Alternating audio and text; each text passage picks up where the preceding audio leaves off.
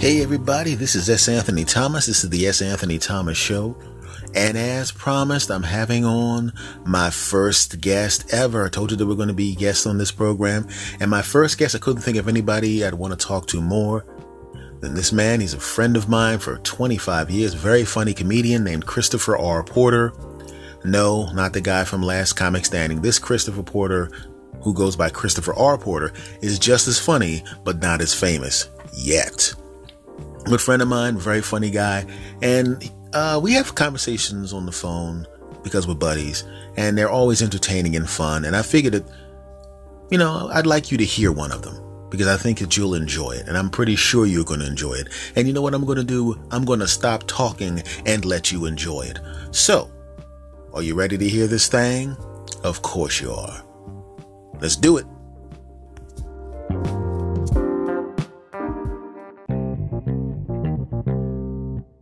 All right, everybody. I told you I was going to have a guest on this show. Okay. I told you I was going to have a guest on this show. This guy's been a friend of mine for, I'm not going to say how many years because I'm only 27, even though we've been friends for damn near 30 years.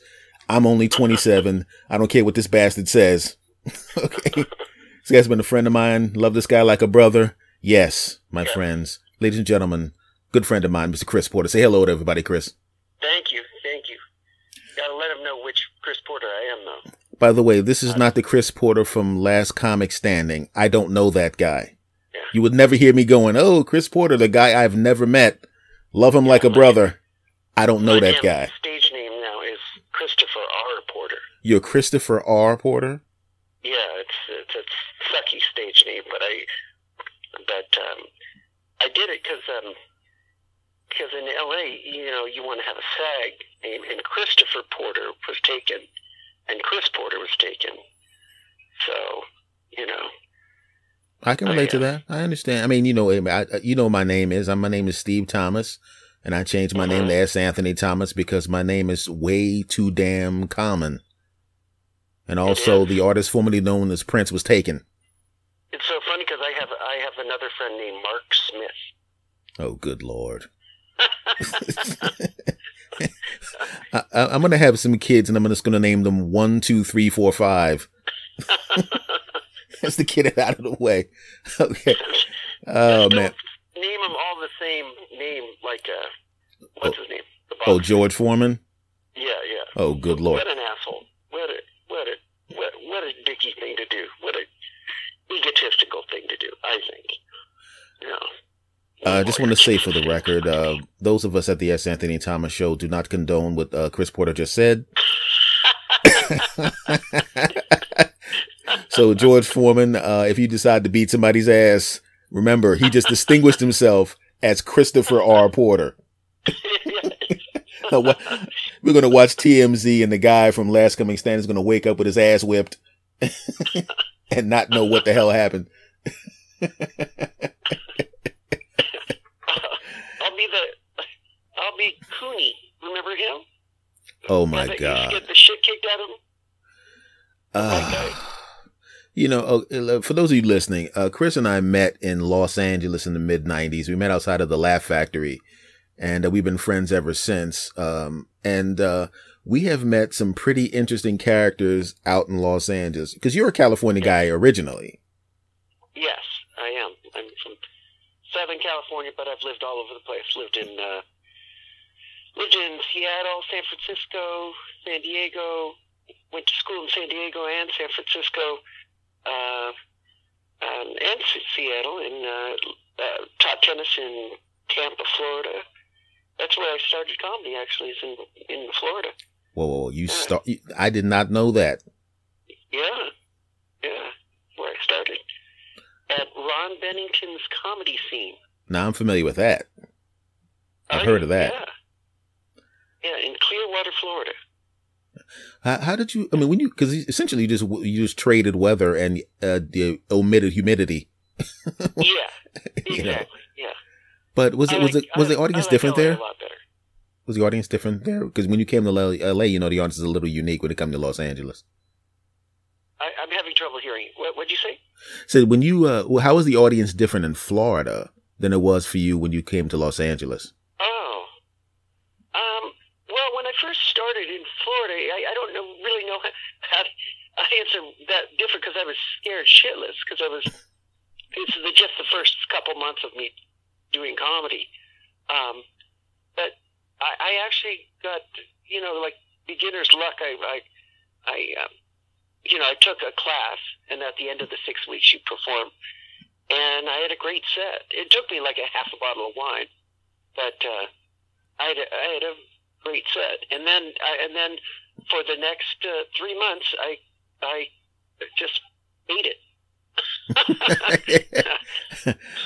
the, the, uh, for anybody out there that's ever tried comedy, uh, the first year is essentially uh, the world is hazing you. Uh, you know, because you you really don't know the techniques yet. So you know you get you're getting a butt whooping the entire first year, even though you have great sets. Uh, there's going to be those sets that sneak in and beat you down and make you wonder yeah. why am I doing this? Just getting used to used to being up there, mm-hmm. being on the stage, and uh, I, I remember I was I was uh, kind of nervous about how to use the mic. Mm-hmm. You know, and I, I remember talking into the mic and, and talking way too loud. You know, and uh, and you know you don't know how to use the mic. You don't know, you know, how to stand or you know. Um, it's it's a very foreign feeling. You know, I, I came from acting. Um, mm-hmm. I was an actor at San Diego State, and uh, it's funny because I the, my comedy teacher, a guy named James Vernon, um, uh, very funny guy.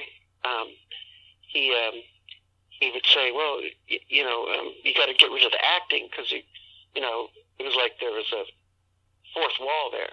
And in, in stand up, you want to break that fourth wall and really communicate with the crowd. So it's entirely different than, than acting. Yeah. Yeah. But I have a, I have a good story to, to tell you. Maybe this is the right time, Steve. Mm-hmm. I would think, I would think that this would be the right time. Yes. um, I, I took that class in in uh, Florida, the first, you know, right when I was leaving Florida, mm. I um, I took it with this guy James Vernon, this um, uh, black guy who was really, really funny, and and he was a heroin addict. Actually, turned out to be, and that's what he told me.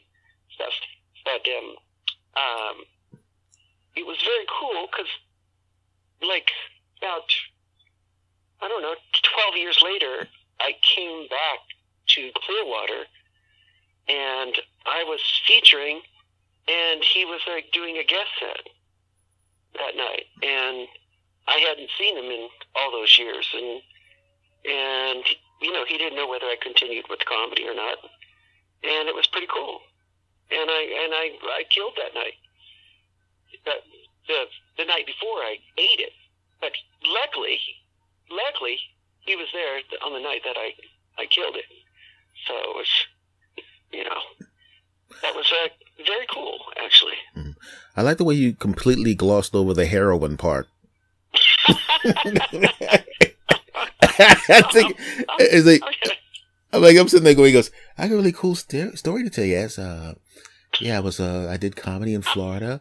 Uh, I know a guy that actually ate alligator testicles and he kicked his mom down the steps. And then I had cornflakes.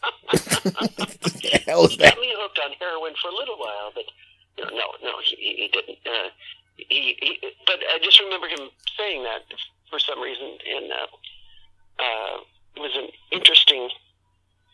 I, I don't know. He was an interesting guy, uh, but um, yeah, I, I don't want him to just be known for you know heroin use. He was a very good comic. He was, he was a you know, and and uh, what we mostly went over was was joke writing in the class.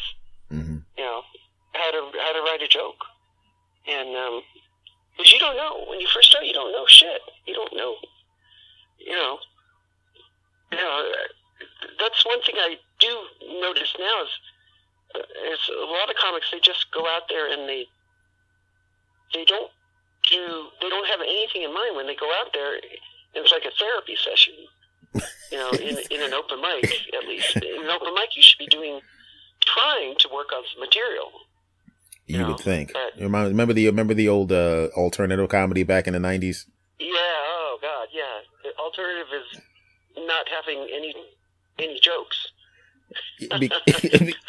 because the funny thing about it is just like anything else when someone starts something like the first five or six people that are doing alternative comedy were just interesting unique human beings who are incredibly funny comics who didn't fit into the mold Yeah. which was fine the next 900 of them were people who weren't as good as they were trying to do exactly the same thing. It's like if someone goes, if someone watches a, a, bas- a tape of uh, Michael Jordan playing basketball or, or LeBron James playing basketball and they're not good at basketball and then they try to play basketball and you're going, yes, I know you're wearing a, a shirt that says Jordan on the back of it, but, uh, you're not Michael Jordan.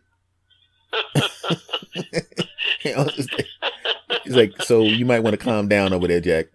Uh, cause I, I remember, remember the, so we used to play coffee houses. Um, I remember that. And, uh, I used to watch, I used to sit in the back, watch people on stage. Here's the thing. If you have five minutes allotted, it's, it's a respect thing to do your five minutes. If you Right. are sucking so badly that you are physically removing people from the audience with your, aw- with your awfulness, get off. Yeah. It's- it's- how many times you go to a coffee house and there's 17 people there and you're going, oh my God, there's 16 more people there than last night. This is great. How you guys doing tonight? Uh, let me get these notes out real quick. Ah, no, that's not it. Hold on. it's five minutes I, of that. people who say, "How are you doing tonight?" Oh God, I just couldn't uh, take that crap. Once in a while, I will. Say, I actually say that, and I, I don't like it when I say that. Your uh, entire uh, act is so unbelievably weird. You can get a. It's not a problem if you say that. You understand what I'm you saying? think my act is weird?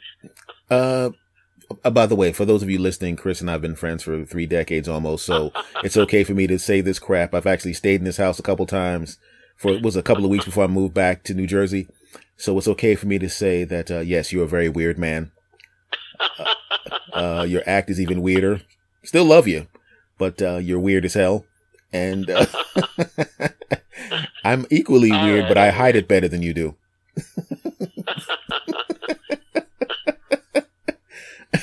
Now I want to get back to I want to get back to you in Florida because I didn't even I didn't know I didn't remember that you had gone to Florida. But what got you from Florida back to California? I know this is your home. Did you come home because it was your home, or was it was it I for came comedy? home because I didn't like Florida. I I am. Um, I'm I'm glad I went there, Mhm. and it was interesting, but um, I, I I didn't find the people there very intellectually curious. Let's put it that way. It's pretty interesting Uh, that we're recording this and you're saying this the day after the election. So I'll leave it at that. I'm not going to go any further with that. there's, There's still there's still something up for grabs in Florida today. Something, uh, I think a senator or something, Mhm. you know, a president maybe. I don't know. Like I said, moving on. Yeah. Uh, No, I, I, I started started in Florida. I, I, I was an actor first at San Diego State, Mhm, and uh, and uh, that helped me somewhat. mhm. You know, go to stand up, but it doesn't really help that much, to be honest, because uh, as a as an actor, you're kind of you can kind of hide. Mhm. You know, in your roles. As a stand up, you can't hide at all. This is true. um when I took some acting classes back in the day. I took some uh, workshops and things of that nature, and I I used the Bruce Lee uh, philosophy: absorb what is Mhm. useful, disregard what which is useless. There was there was about of the of the fifty thousand things I was taught, about ten percent were applicable to comedy. right? Right. everything else had nothing to do with stand-up comedy and Yeah. but those but those things that i did learn some of them are things i could i could actually teach someone else. And some of them are things that you little tiny things that you pick up subconsciously that actually enhance the stand-up. And i was glad i did that but i wish there was a class that just taught that 10% you know? Yeah. i just Yeah, want that. The rest of it i don't need all of that. Yeah. you know, And uh, Mhm. you know, and I, re- I remember taking improv classes, and they helped, hmm but but nothing prepares you for stand up, like just doing stand up. Um, you know, because you you really learn little things by by doing. You know. You, Mm-hmm. Know. also learn how to become tough because it is really you learn how to become tough because bombing is ridiculously brutal. It's ridiculous. It's like it's literally a uh, it's a a non-violent public flogging. You know, it hurts. Uh, I would, I would, I, I would rather have physical pain than Mhm. some of the bombings that I've had where, where it hurt so much mentally. yeah, But I remember being in the middle of Texas Mhm. and and I didn't have a good set. And you're by yourself. That's one, another thing. You're by yourself. Mhm. you know, and I remember calling my my friend, another comic, um, uh, and uh, I remember we were he kind of talked me talked me off the ledge. Mhm. You know, his, his name was Phil, the security guard. He he actually was a very funny man. Mhm. Um, um, Oh, you remember uh, your last call to me? What's that? You remember that last call to me about that kind of thing? Casino? What, what'd you say? Remember that last call to me about something similar, that casino oh, gig? Yeah, yeah, yeah. Yeah. Oh, And- yeah. You helped me get off the edge. yeah. 'Cause Oh, had you played a lot of casinos recently. before that? It's um. Have you played a lot of casinos before that? Uh, yes, I have. I have. Mm. This one particular night, um, they were not in a good mood, and sometimes you can just get a crowd that you know. Usually, you get like like a a crowd that you know some of them like you and some of them don't because not everybody. They're not there to see you. You- You've arrived, and they don't know who the hell you are unless you're a big star. hmm So hopefully you can win them over and everything. But sometimes the whole crowd is not your crowd, and it can get ugly. And sometimes the whole crowd can be your crowd, and it could be the height of, you know, it's fantastic. That, that's the things that it's it's like the the Godfather, you know, where you know they they're pulling me back in again, you know hmm it's um because um I, I remember reading um who was the comic uh, famous comic just saying that how brutal bombing was He'd- rather experience anything besides uh, Robert Klein Robert Klein hmm Oh, legend. Yeah. and um, and uh, you know even even Steve Martin he says that's why he quit because it was just it was a lot of stress It's No. a, it's a beating. It's a beat. It's a beating. Yeah. And uh, because the thing is, when people see comics, most of the time, all you see is you know their specials on HBO or Showtime or Netflix. They're not going to show the parts that sucked. no you know, no then they're going to go, Lay's famous comic bombing his ass off. yeah They're not going to show that, and nobody knows what it's, it's it's it's it's hard to explain to people that haven't done it um, what it feels. is I still remember. I, I'm fortunate that I don't have a lot of those. Um, you know, Yeah. but I re- which, but the thing is, because it didn't happen that often, thank God, I remember every single second yeah of every one of them. And I Yeah. remember one that I literally sat, I, I was a kid and I came back. I was playing a club called the Comedy Factory Outlet. No, I'm sorry. I, I had a, no, the Comedy Works. That was the first place I played in Philadelphia. And I was riding the subway home and I had recorded it. So Oh, and at that point, uh, and it's always a good idea to record if you're a comic, obviously. But the bad part about it was it was a 25 minute ride home and which gave me just enough time to listen to my set three times so I could relive it. three times on the way home.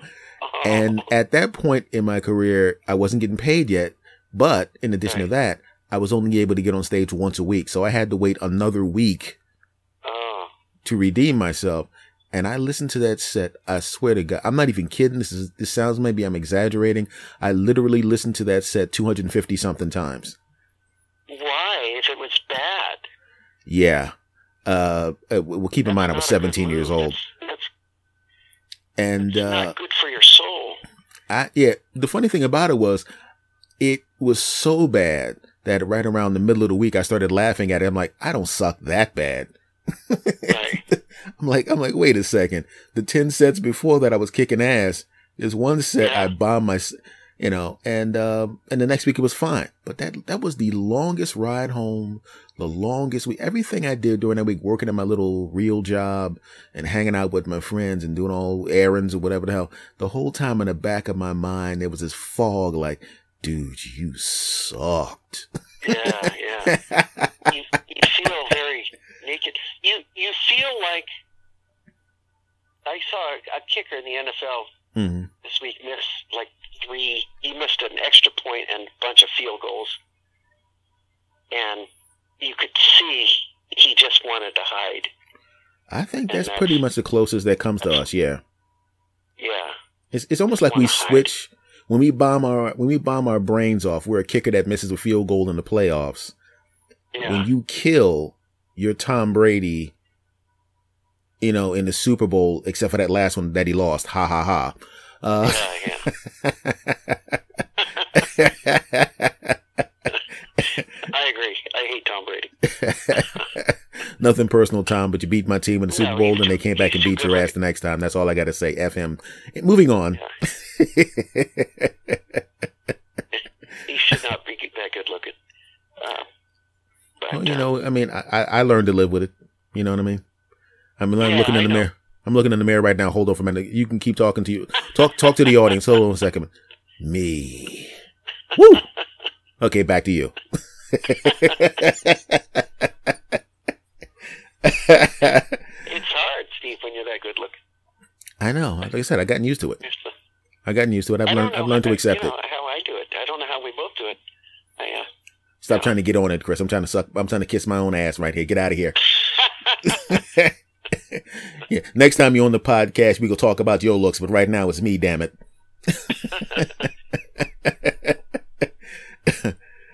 I, what I wanted to know is of all the comics that I've met. Okay, I, I would say I know. Well, obviously I know 16 or 17 gazillion comedians right. and virtually i say 95% of them i can find a bunch of other dudes who do an act similar to theirs. It's not the same. Right. it's you can you can tell the difference but it's not the same. But there's like two or three people that i know that do an act and i have not i don't have a match for them uh someone who does stuff just like that. One of them of course is you because I don't know whether that's good or bad. well it's actually a very good thing you know because you know because like a lot of times well you know how it is in the industry man it's like a lot of times it, it's a, it's a good thing when you finally bust through Yeah. it's annoying before because before uh, a lot of the times well you see here's here's the thing the people in the industry are very conservative not politically conservative but conservative so far as they're so scared to you know, to, to lose their jobs that they keep firing down the the paved path already you know the path that's Yeah. already paved they keep following that so they keep copying themselves eventually Yeah. a unique person breaks through. The funny thing about it is you break through and three years after you do it, there'll be 16 of you. You know, there'll be 16 dudes, uh, that will be copying you. They'll be lying and trying to, uh, trying to copy your life story. Oh, I know. I heard, uh, you know, we uh, had Chris, we had uh, Ro- Christopher Robert on, and we had Robert Christopher on, uh, and we had him on, and we had him on, and he, was, he used to be a tennis instructor before he got a sitcom. But what about you? Yeah, uh, I also, um, I know you was a tennis instructor. Uh, I was a high lie instructor. Uh, you know, and I, I, I started out in northern Florida. Yeah. And, uh, they'll just, they'll just copy the crap out of you.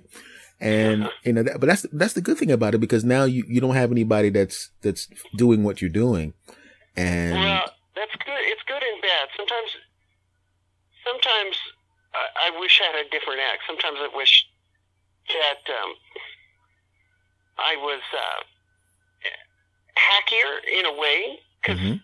uh, it's like lowest common denominator Mhm. um, keeps you um, m- more people can relate to lowest common denominator than than someone who's unique if, if that makes any sense yeah, it makes perfect Um, sense. yeah Yeah.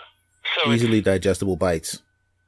yeah sometimes it sometimes it's frustrating because you you it's not like I to try to be different it's just I guess I am but but uh, you then you'll see someone really hacky um, doing well, and you're like, oh, maybe I should be hackier. We'll be back right after this short message. And now, back to the show. You know, just you know, or write a little bit different. You know, I uh, you know I do uh, I do little vignettes, I guess. You know, and uh, and uh, it's uh, I, I wish I nowadays it seems like it's um now they want a, a like a story in your act, like a, a little story. Mhm. You know, uh, you know, and uh, mine's more um observational, but but uh, fantastical observation. If, Mhm. if that makes any sense. You know, Yes. By the Um, way, podcast audience, he's explaining that to you. uh, I've seen his act, so I know exactly what he's talking about. I got news for you. His uh, hanging out with him in real life, he's observational with flights of fancy also. So uh, just get it ain't just for the stage people. So yeah. I, uh, Uh, so how is uh, uh how was L.A. Uh, comedy wise? I haven't been there since like 2000. Uh, it, it's good. There's a lot of places to go up. Um, you know, there's uh, there's a lot of uh, a lot of shows, a lot of open mics. Um, I'd say the comedy scene's uh, pretty good, but but you know the, the a lot of the shows are you know real big names and stuff, so it's it's a little tough that way. Like in Florida, in Florida, you know, or say Seattle, you can get on stage a lot more, like do in a lot more shows because there's less comics hmm and there's not as big a comics. You know, LA is a great place to come if you've already if you're already there at the at Mhm. on the verge. You know, so you know it's um, but it, it's so it's okay. Um, you know, I've always heard about New York being the best and everything. You know, for stand up because you can get in so many sets. hmm You know, so Yeah, the clubs are kind of closer together. California is so physically Yeah. big, you, you can't was do six sites in that. You can't do six sets. You can't do six, seven sets a night in Los Angeles. no, it's just too No. big. It's too big and wide and expansive. You physically can't Yeah, do yeah. it. Even without traffic, you still can't do it. Yeah. Although the, the train now, there's a train that goes all the way from Santa Monica to L.A. and all over the place now. Whoa, whoa, Um, whoa, whoa. So you mean if I was cool. still living there, I could have literally caught a train to your house? Yes. Yes. Uh. Pretty mu- pretty much. Now you get off the train, and then you get on a scooter. You know, is there a lot of scooters there in in Philly? Well, in the Philly, New Jer- oh, they have they have um. I'm in New Jersey, know, by the way. the, Uh, they the have I'm in New, scooters and stuff, and the uh, they have they have the uh, bikes. oh, the bikes. Okay. Yeah, they have the bikes. Yeah, they have the bikes, and you, you pay. I think you pay by the hour for the bikes yeah. put in your credit card or something because uh, we don't we you don't know, have. It's it's now it's, um, transportation is completely changing now. I mean, it's there's so many scooters. It's just incredible. It's it's changing life. It seriously is. It's um um everybody doesn't walk anywhere, but it's it's just making people even more obese. Because now, now they have an excuse not to walk anywhere. you know. Yeah, So- that's probably why they chose bikes here. Like, get your fat ass on this bike. He's trying to get that scooter. Get on this bike, big boy. Get the pedaling. that's why I was surprised when you said scooters. But then again, that these are area is so These huge. are electric scooters. Oh, good lord. Yeah. Oh, no, man. no, no. These are electric scooters, and they and uh, they're they're everywhere. They're revolutionizing transportation in Los Angeles. And they, ba- It's- they it's basically, pretty amazing. yeah, what's amazing is the fact that Florida followed you. They're going to have a bunch of super fat people riding around scooters, eating dinner at four o'clock at night. I have got to see this, man. I got to see that. Uh, I I can't. Oh Jesus! I, mean, I I I went on Google Maps and looked at my old neighborhood. And here's the funny thing: remember the apartment I was living in Yeah. before I moved back? It's still there, Yeah. and that's the only thing left because they put the place where they put where they have the Oscars, and it literally Mhm. stops right at my old apartment. Which means, had I stayed there, actually I would have never stayed. I would have moved to a better place. But had I stayed there, I would have still had that apartment, which would which was weird. Yeah. But I didn't recognize Hollywood at all when I looked at it. It didn't have it, it, it was it was so it had a little bit of a uh it was a little grimy around the edges. okay. Uh-huh. Um Yeah. you could catch a behind whooping if you turned the wrong corner. Yeah. I mean there, there was a little it was a little menacing, but when, it was like a but because I lived there, it was like big it was like Hollywood was my briar patch. Like I knew no one was going to do anything to me because they all knew me. Yeah. But you, Yeah. but you still knew. It's still it's still grimy and and and and if if you've never been to Hollywood, you'd go, oh man, this is it. You know, but but where the Oscars are, you know, Hollywood and Highland is nice. hmm That's exact. That's where I live. Remember, I, I live I right know, I there. remember. And so, I mean, I looked at it and I went, "What the hell is this?" I went, on, I, look, I went on Google Maps and I just went right down. To, I said, "Let me go to Hollywood and Highland." And I said, "Okay, the McDonald's is still there. I, I don't think that McDonald's. If you drop a bomb on Hollywood, that McDonald's will still be sitting right at Hollywood and Highland." I mean, it literally. If you can't make money at that high, every time I went, I lived right down the block from there, and no matter what time I walked into that damn McDonald's, there was nine hundred people in there. Yeah. if, is it- Yeah. if if you can't make money in that McDonald's, they should literally just beat you up and put you in a trash can and roll you down the street. Yeah, there's a Starbucks by off of La Brea and and Sunset that just uh, just it's um yeah it's it's it, it, actually Hollywood's gotten better. It's it's gotten a little bit a little bit nicer. They've tried to get it looking nicer. You know. Yeah, they they well they when I left they were doing the they had uh, uh they had this group I think it was like retired uh, uh, off duty cops called the Green Team I think, and they were just walking around cleaning up Hollywood because Hollywood at the time, I'm telling you, ooh, Yeah, I mean a little bit dangerous. Yeah, there was. Uh, this is not a joke. There was a sign across the street that was a sign that went between from building to building. You know, normally it would has you know Happy Holidays or something like that. There was a sign across the street that said, "You are being videotaped. Do not sell drugs here." And that was one of the first things I saw when we I got there. I was like, "Oh, good lord! I thought I left this." I go three thousand miles and I got the same crap that I just left. Well, I've never heard of that. Really, it's It- It was Not so dark hilarious. If, if, if there Wow. were cell phones back then, I'd have pictures of it. but we would, we, we, me and my, my friends that I met at, when I got out there, we looked at, I said, they, nobody believed me. I said, all right. I walked them out the back of my apartment, walked them across the street. I said, look up. And they were like, oh, good Lord. you know?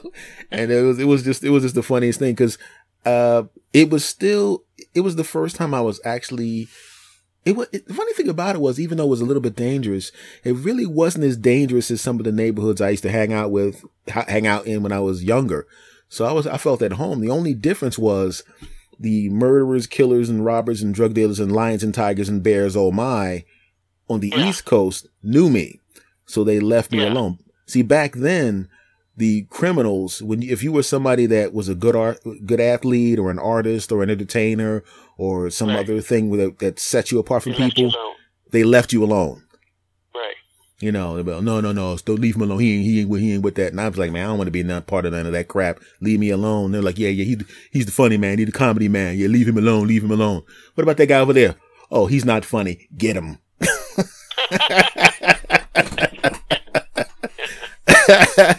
Sorry, sorry, people that don't have a. it's, Spe- fun, it's funny because even even thugs have like a a heart, or not really a heart. It's almost like they're living through you. You know, certain in for a little bit.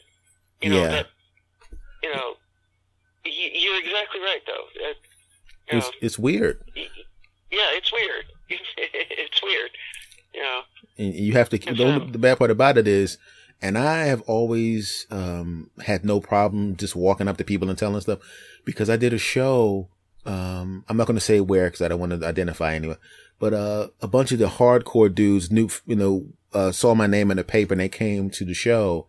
And somebody was, you know, how people when people heckle you, but they're not really heckling you, they're just really enthusiastic about the show. Yeah, yeah. Okay. And they, they didn't know that, they didn't know that was a thing. So he's doing it. And I didn't, it was no problem. You know, it's, it's 400 something people there. Great. Everything's great.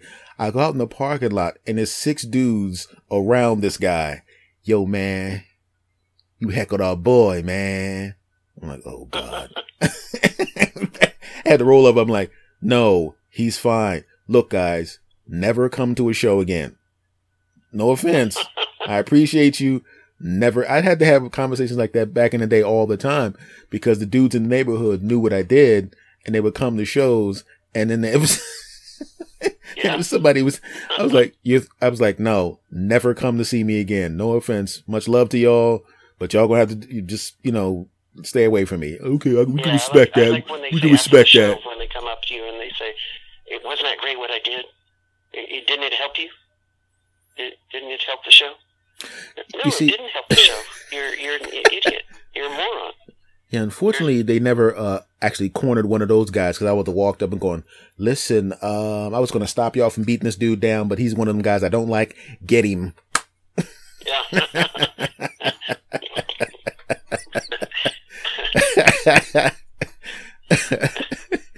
oh man! Oh, I got to ask you this, and because I, this is a, Yeah. this, I'm glad you're here for this for this reason, because and I want I'm glad we're recording this because I wanted to find out why. And now I'm always I'm always curious about people's you know origin stories regarding whatever you know whatever kind of art they're a practitioner of. I always wondered Uh-huh. when and why. When did you know, and why did you start? Uh, I think I started. I, I've thought about this before. I, I started as a defense mechanism against my dad. I was. In, I was. My dad was an alcoholic, Mm-hmm. and uh, and it was almost like I could get back at him, like hit and move, and and get away with it because he he wasn't like the type of guy that he would get befuddled. You know, even though he would try to hurt you like um, being sadistic, but hmm but then he didn't know how to handle you when with humor and stuff. And I think I got back at him that way, and I handled a lot of dysfunction with my humor um, because yeah, my, my my dad was an alcoholic. My mom was a gambler, hmm and um, so it was. And my brother was always in trouble. My twin brother, hmm um, uh, who died like 14 years ago of cancer, um, but he um, was always in trouble, and it was like there's always there's constant dysfunction around you, and and it's I think it was the way that he he helped you cope, you know, is Mhm. through your sense of humor, and I you know that and, and tennis. I'm a tennis instructor, a tennis player, you know, um, but um, you when you get to a high level at both art forms too. You know, you won. Yeah, You you, yeah, you, yeah. you, you got you became a really Yeah. good comic, and also you get you know you won awards as tennis. I I did. I did. I was a good good player. I am. yeah. I mean, I, it, it's weird because it's um as as comics, I don't, I, I don't think we congratulate each ourselves enough for what Mhm. we're doing. I agree with you. Could you hold on for a minute? Yeah. I'm incredible. Got to be one of the funniest human beings that's ever has, is, or will ever walk the earth. My podcasts are both popular, and I'm a genius at both of those things. I'm a genius podcaster, genius can I comedian. I'm good looking. My junk's incredible. Yeah. Okay, now to you.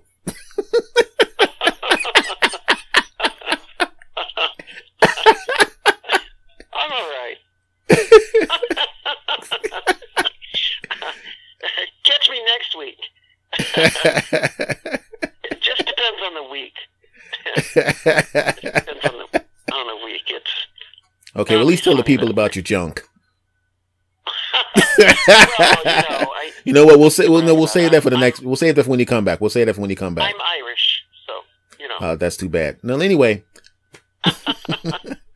I, uh, by the way, for those of you that are listening to the podcast, uh, 17.5% of my friends are Irish and 5% of the women I've had sex with were Irish. So I can make that joke. Thank you. Anyway, uh,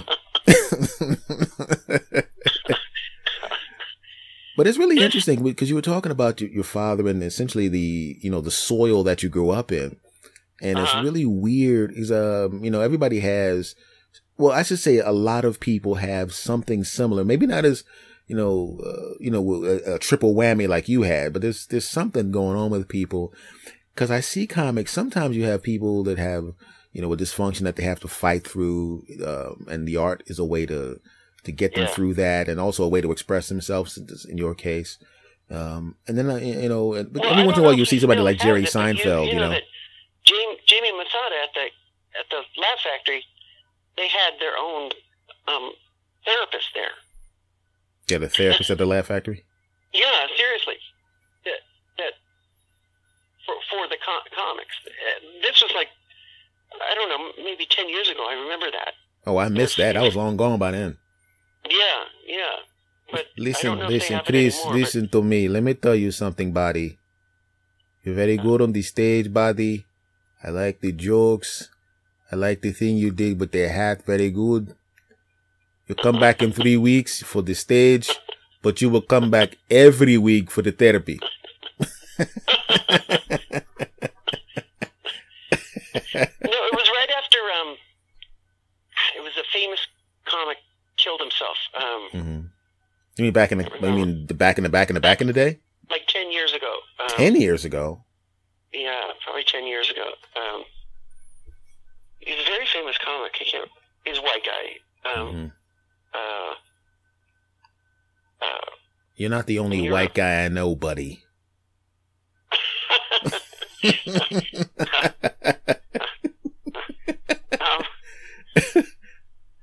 no, what was his name? I, anyway, it doesn't matter. Mhm. Um, but You're not talking about Robin I Williams, are you? There was like a, a couple comics that had killed themselves at that time, hmm and decided to to get a therapist.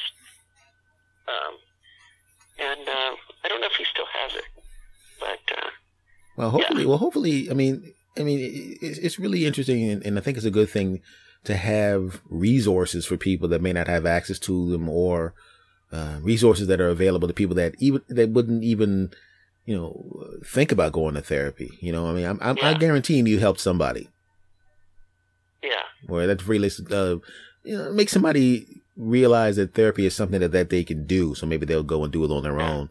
But I think that's well, a pretty good thing, actually. Guy could have helped the guy that killed twelve people ye- yesterday in in Thousand Oaks. Mhm. Just uh, yeah, not, That- not to bring this down.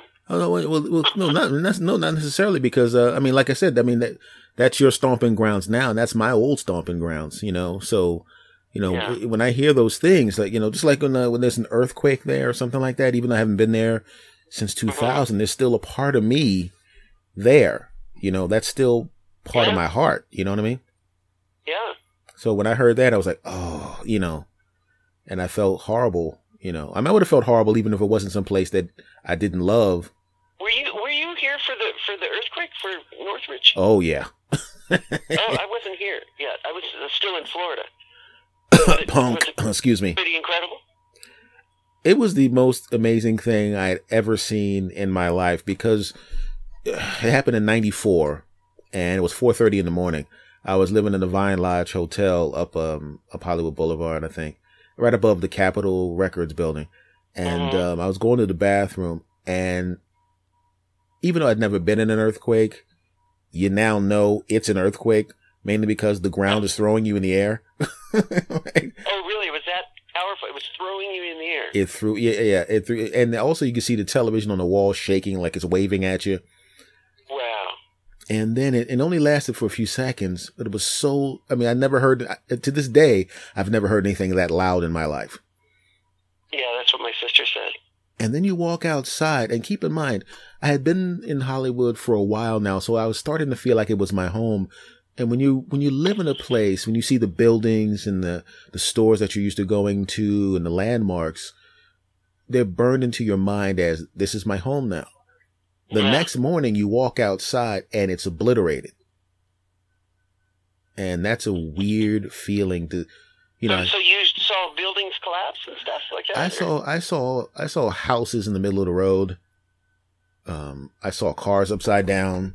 I saw chunks of highway gone. I saw Really? walls smashed all over the place. Uh, the place I worked wasn't physically able to open.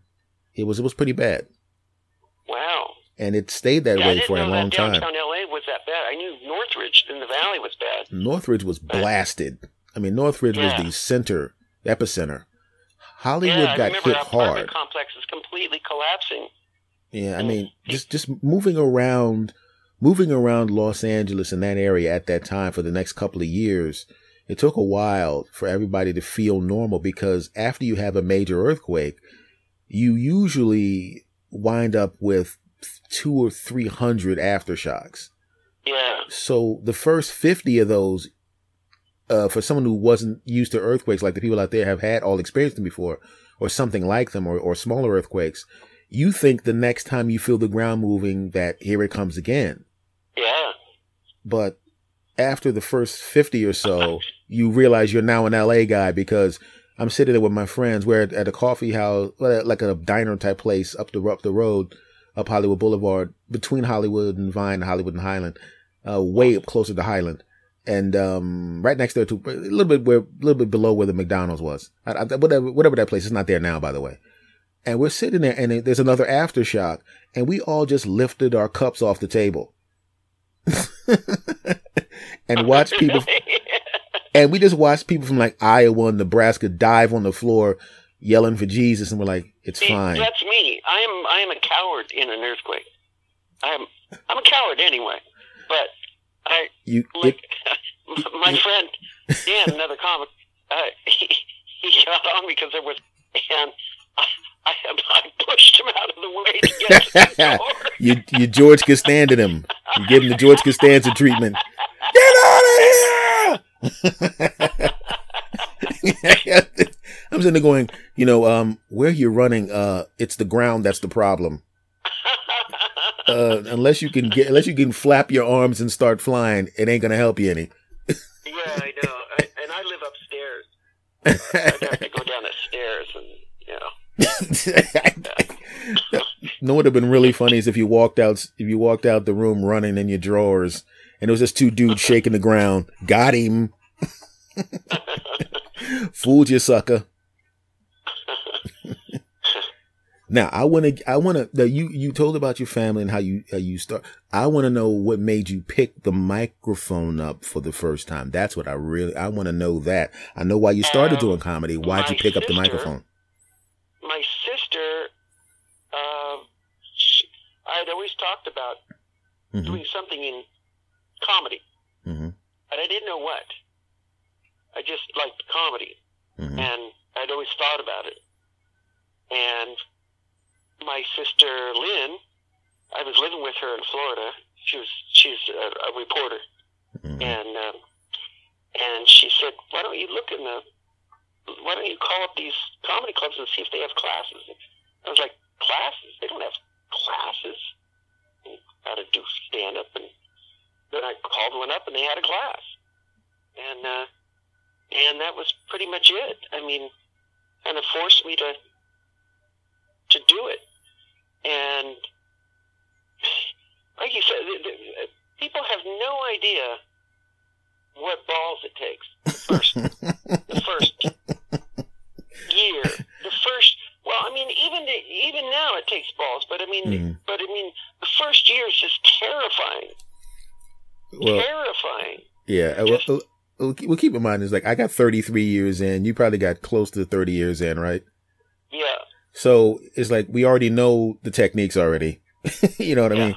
All it is at this point is new material memorization. That's all we have to worry Yeah. about. Write it, Yeah. remember it. You don't have to learn how to do stand up. But when you have to learn, because at the end it's like, learn how to do it yeah. and write material to do it. and memorize it and be able to do it when there's a, people looking at you as if to say, Yeah, prove it to me, loser. yeah, yeah. And there, there's little things that you learn. Mhm. I, I like I, I I remember learning stuff on the road of like uh, about little um little um like tags that hmm that push along the next joke. Yeah. You know what I'm saying? Like Yeah, No. I, I, they in in sales in sales they call that a yes momentum. You know, it's like you Yeah, you move everything momentum. moves to the next piece to the next piece like Lego Right. blocks. yeah, And those are the it- well the thing is if once you, you have to learn to do that when you move out of your home area. I I, I was teaching a comedy class maybe 7 or 8 years ago and I was trying to explain it to the to the people in the class that when you rehearse your act and you memorize your act and you go over your notes, you don't, you're not doing that for the 90% of the time you go up there and it works perfectly. hmm All of that is for the 10% of the time where they make you work. And Yeah. it's really for the 2% of the time where you have to stick your comedic hand down their throat and drag the laugh out of them. yeah, That's what the rehearsal's for. Because a lot of times you go, why am I rehearsing this crap? I already know this back and forth. I've been doing this act for three months. I don't need to do that.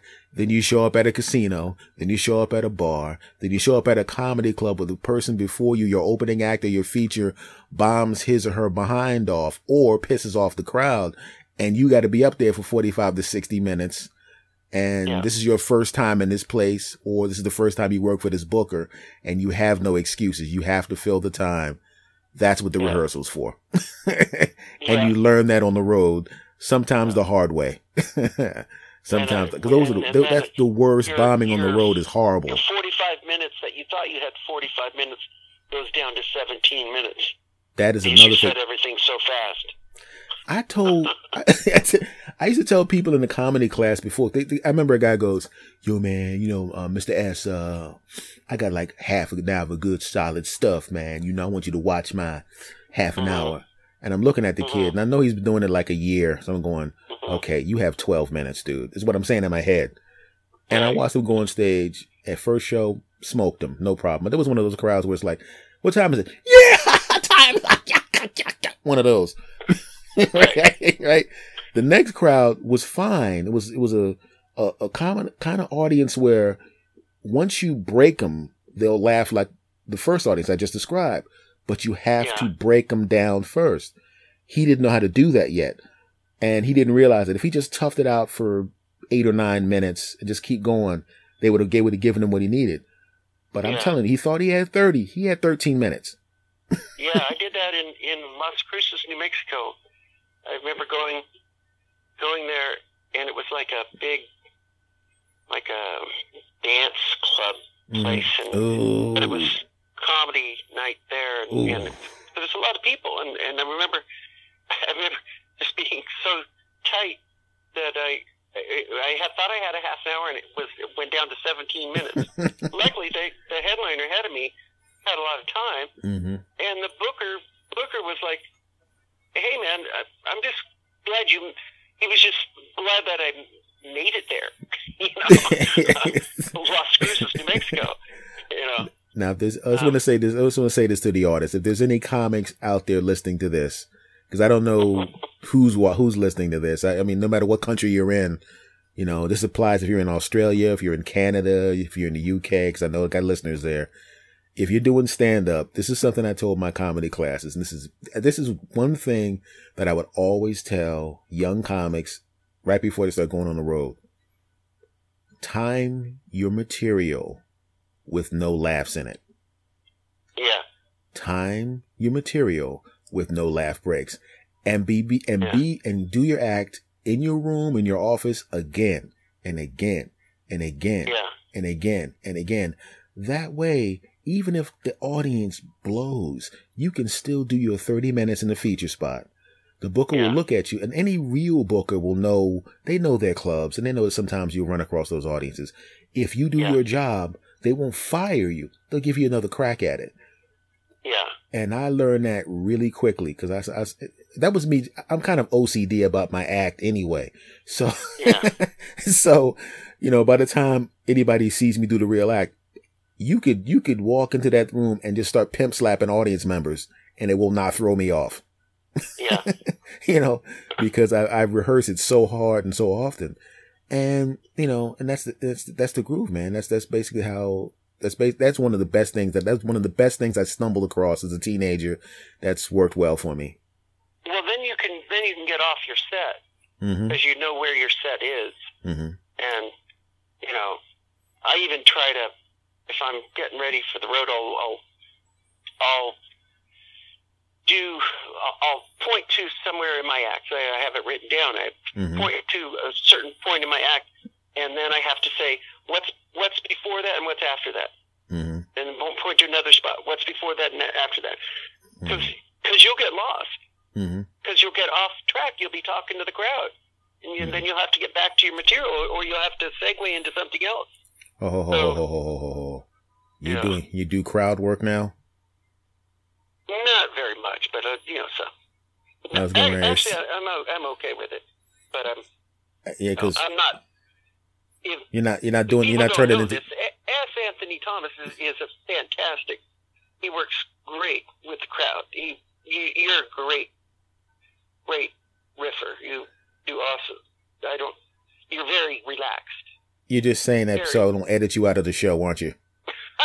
no, no, you're very, I was as relaxed as you. I really appreciate that. Okay, now I just want to let you know. I wish I could play tennis as well as you, Chris. I'm gonna let you know that right now. And I know that that will never happen in life. it's like I can play other sports for some reason. If you hand me a tennis racket, I look like somebody should go, "Sir, hand me that. Give me, give me that. Give me that, sir. Give me that." No, I remember watching you when I when I we first met, and I and I remember being with uh, my ex girlfriend, Mm, and uh, yeah, I remember and her. uh, I was uh, talking with her, and I was like, well, I kind of wish I could be as relaxed as, as Steve. You weren't known known as S then. You were Steve. Not You know what the fun- crap.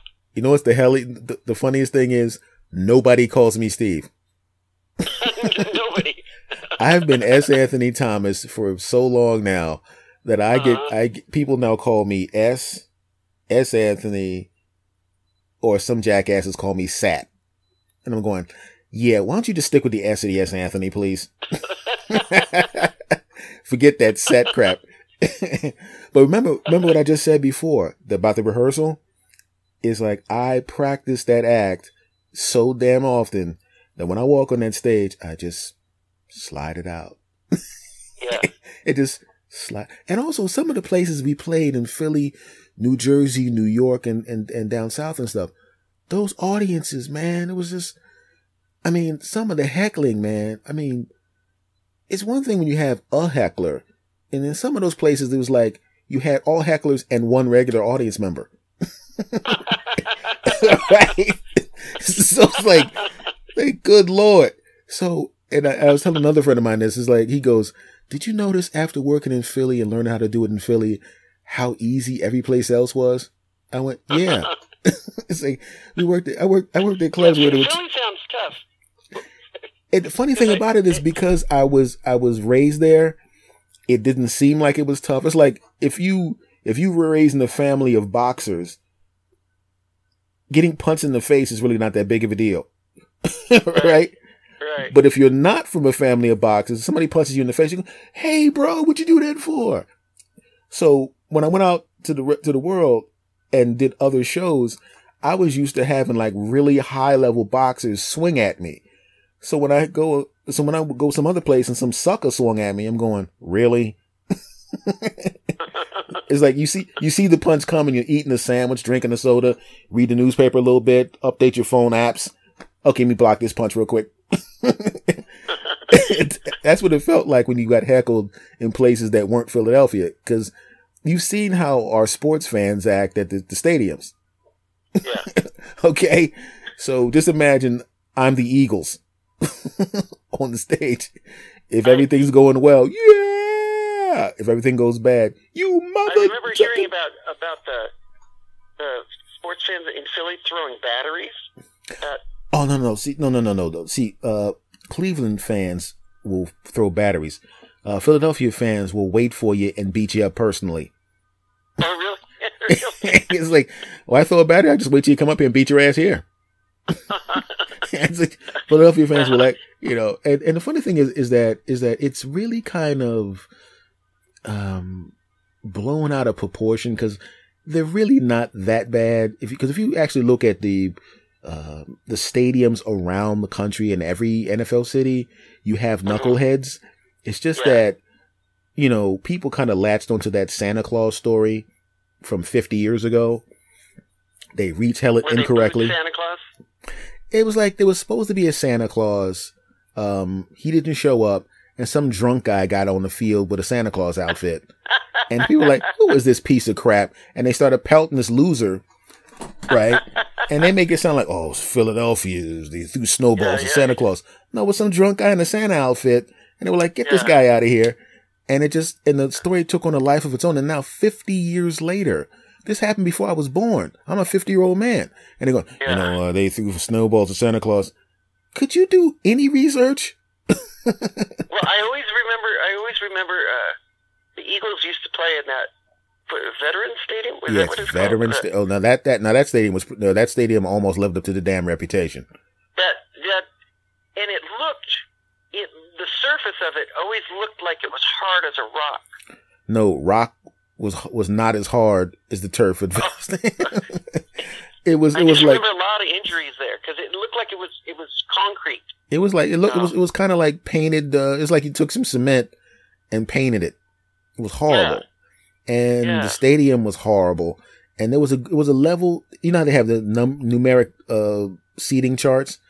Uh, the Yeah. section for the Rockheads was called the set was the 700 level uh, Veteran Stadium. And dude, you did not want to go there wearing a Dallas Cowboy outfit or a Giants outfit or a red. It's like it's, it's like going, hey, there's a bull over there. I'm gonna yeah yeah I'm gonna go and I'm gonna go and run in front of it and run around a lot. Hey, there's some pit Right. bulls. I'm gonna my ass and jump in front of them. would they would they actually beat up a guy if he has a dallas just because he's a dallas fan Yeah, that is one of the. I mean, people, the Philadelphia Eagles fans. There's what a half a million words in the English diction in the English language. uh, There, if you take all the words for hate and you squeeze them together and made a juice out of them, uh, it still would not be strong enough to describe. oh you can you can answer this for me Mhm. Why? Why do people supposedly in Philadelphia call the Eagles the the Eagles? Oh, that's that's just the South Philadelphia accent. It's people from Oh, South Philly. it it's like there's the Eagles, the Eagles, I G G L E S. That's just their accent in South Philly. The Eagles. Yeah, Eagles. it's the it's the it's it, you know it's it, hey hey we talk about the Eagles, right? Oh, really? Hey, let me tell you okay. something right now. We're gonna go downtown to South Philadelphia. We're gonna have a couple cheesesteaks. We're gonna go see the Eagles. Right? Have a couple beers. it's like it's like most of my friends from South Philadelphia, uh, from back in the day, sounded just like that. He's hey Steve, listen, um, I'm uh, we, we're gonna come this. We're gonna come see your show down there. Do the thing there, right? after the show, we're gonna go to a couple of bars, right? And get a couple cheesesteaks. We're gonna chase a couple chicks, see if we can get a diggy diggy. And then, um, we go, and I'm sitting there going, I, I remember one guy goes, uh, see, back then you, you could be not PC. So, you know, we would both, we would say stuff about each other that I, because this is being recorded, I'm not going to repeat, but it was all in good fun. And, uh, and I used to, I used to joke about, uh, they would, they would go, how the hell are you from Philadelphia? You ain't got a freaking accent. And I'm going, Yeah, how?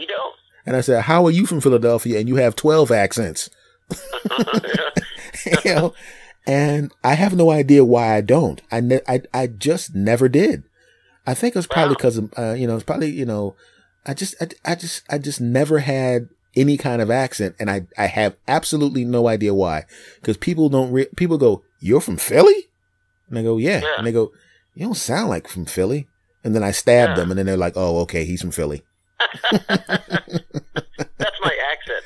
I say, hey, he go, My accent just stabbed you. Yeah, my accent, man. I've got news for you. You don't think I'm Philadelphia? And then I beat the crap out of him and go, E A G L E S Eagles. And then I run away from him.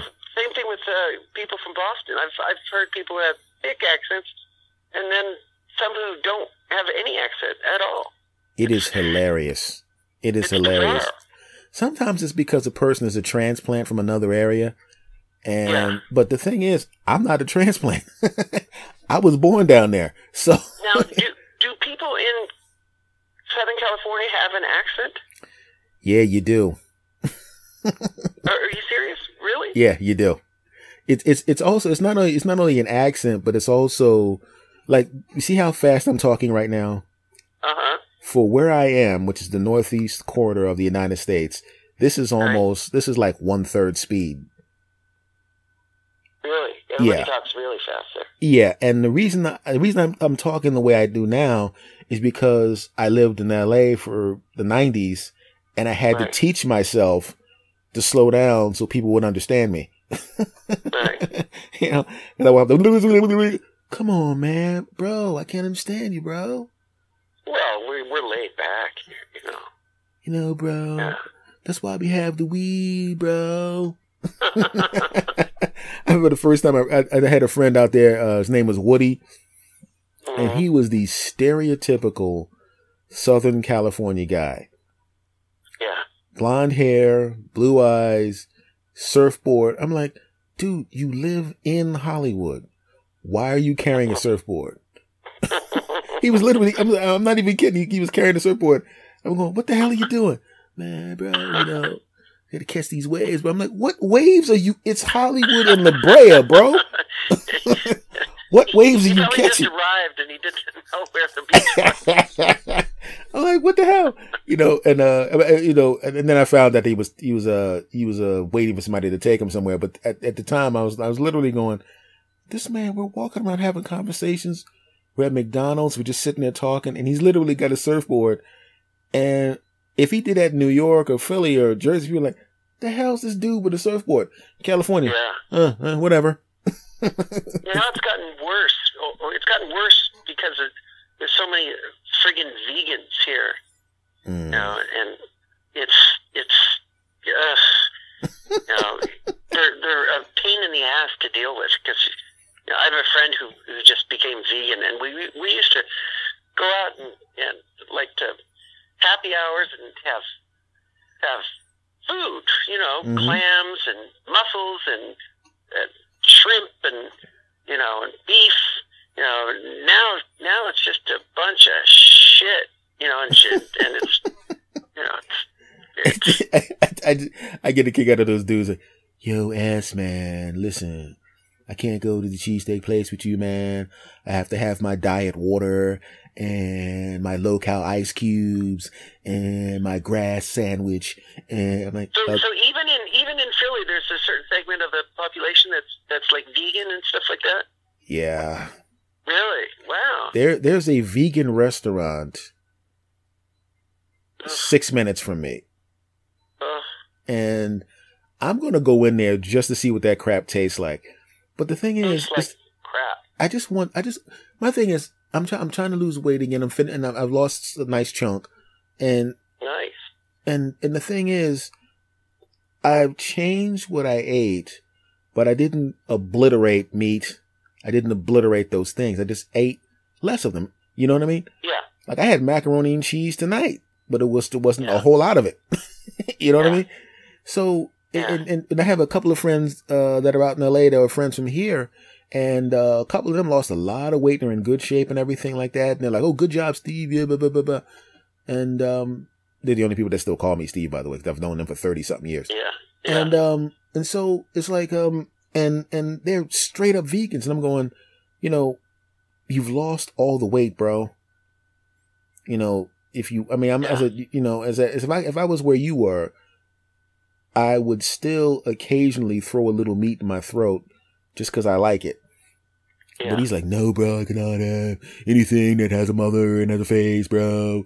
I cannot have any animal Yeah. products one time. I will not even go see the movie Animal House because it has the word animal in it.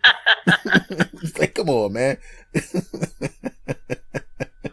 you know, and that's what I I'm talking like about those people. Animals. I'll say it. Yeah. I, I, I used to, uh, what what did I do to the guy? I told the guy, I said, listen, man, you don't stop annoying me about this vegan stuff. Let me get a couple of my boys. We're going to roll up on you and we're going to hold you down. We're going to pour some meat juice down your throat and make you eat it. I, you see, I didn't. I didn't picture uh, Philly having like any vegan stuff. Yeah, well, there's a section of Philadelphia called Center City.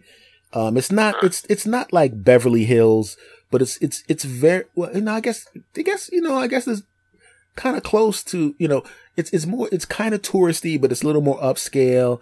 And so Right. you get the, you know, dude bros down there. You get the vegan restaurants and the cupcake places. We just serve nothing but cupcakes. We only serve them to the left-handed people, you know. There's know? yoga studios.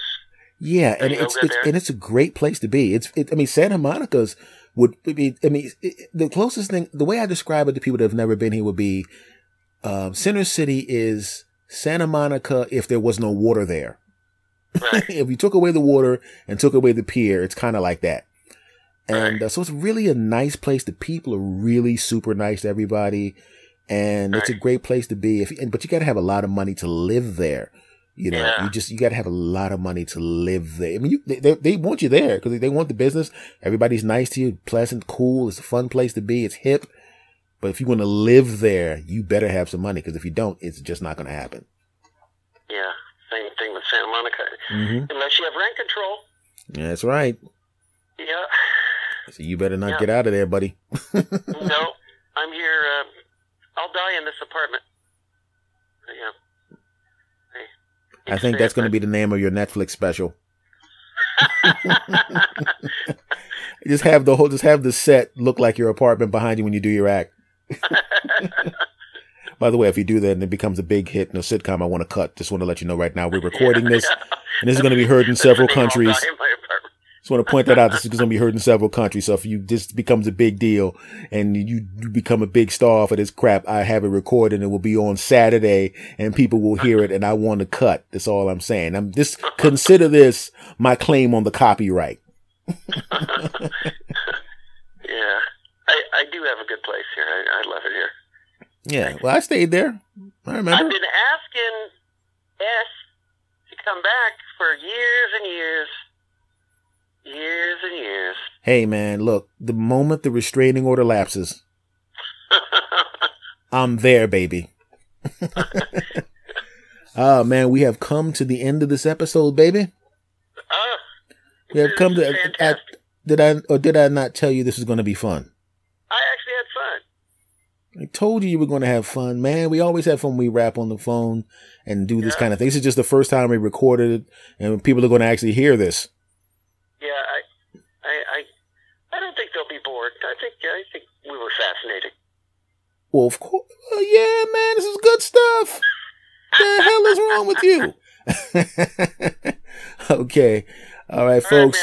I just want to say, everybody, uh, this is my boy Chris Porter. Chris, have you got websites or anything you want to let everybody yeah, know about? Yeah, uh, I, I do. Um, I do shows at uh, recovery houses throughout Southern California for stage time, and kind kind of, um, you know, because my my brother was a, you know, a drug addict, and my dad was an alcoholic, and kind of give back. Mhm. And I, I have a, a website called Recovery Through Laughter, and you can go on there and, and check check me out. And uh, and uh, I will, yeah, you will see see my stuff. And uh, I also do voiceover. I, uh, yeah, and uh, Steve was it was fantastic talking with you. Well, thank you very much, good friend. Everybody, check out my boy Chris. This is the man, Yeah, the man. And now, after this show is over, I, w- I won't officially don't owe any money but anymore. I love this guy. Hmm. love this guy, and uh, and I miss. miss you too, my brother. We will, I will see you soon when I come out there. And folks, this episode is over. Yeah, This episode is over. And That's thank you for listening, you bastards all around the world. bye. Okay. All right, everybody. Thank you for checking out the show. Much love to everybody. I appreciate you. Much love to you. And I will see you again next time.